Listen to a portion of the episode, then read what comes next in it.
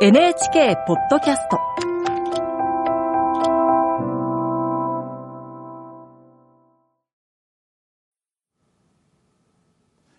こんばんは、作家の高橋源一郎です。先日、公開されたばかりのアニメ映画、ブルージャイアントを見てきました。とても楽しみにしていましたが、予想を超える傑作だと思いました。原作は大ヒットした漫画でご存知のリスナーも多いでしょう。ジャズの魅力に取り憑かれた仙台の高校生、宮本大がテナーサックスをずっと一人で、雨の日も風の日も毎日たった一人で何年も河原で吹き続ける。そうやって孤独に少しずつ大は成長していきます。やがて高校を卒業した大は単身上京し、ジャズの世界に身を投じます。世界一のジャズプレイヤーになるために。漫画の方は日本編、ヨーロッパ編を終えて今はアメリカ編が佳境に入っていますが、アニメはそのうち東京編だけを作品にしたものでした。話題になったのは作品の中で演奏される曲のほとんど全てをジャズピアニストの上原ひろみさんが作曲したことでした。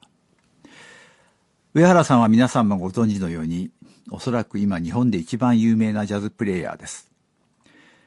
漫画の中で披露された大たちのオリジナル曲。もちろん原作の漫画では音などなかった曲が上原さんの手で現実の音になったのです。本当に素晴らしかったです。さて、ブルージャイアントの中で宮本大は出会った同世代の天才ピアニスト澤部幸則にバンドを組もうと誘い、そこから物語が始まります。ジャズという音楽は確かにソロプレイヤーはいますが、本質的には一人で不十分。バンドを組んで音楽を作り上げていくジャンルです。だから大は日本でもヨーロッパでもアメリカでも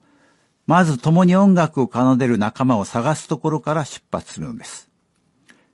それは簡単なことではありません。好みも感性も違う他人と同じ夢を見ようというのだから。そして苦労して出来上がったバンドも永遠ではありません。もっと新しい出会い、もっと自分を高めてくれる出会いを求め別れることになる。映画でも彼らはそうやって別れていくのです。その世界には、いわゆる友情とは異なったものがあるように僕には思えたのでした。お互いに深く理解し、支え合いながら、同時に少しでも緩みや甘えがあったら、その瞬間に解散を運命づけられる。僕は映画を見ながら家族もそういうものなのかもしれないと思ったのでした。いや、慣れ合うことを拒否し、自分を高めてくれるものがないと判断したらそこから出ていく。家族もまたそういうものであるべきなのかもしれないと。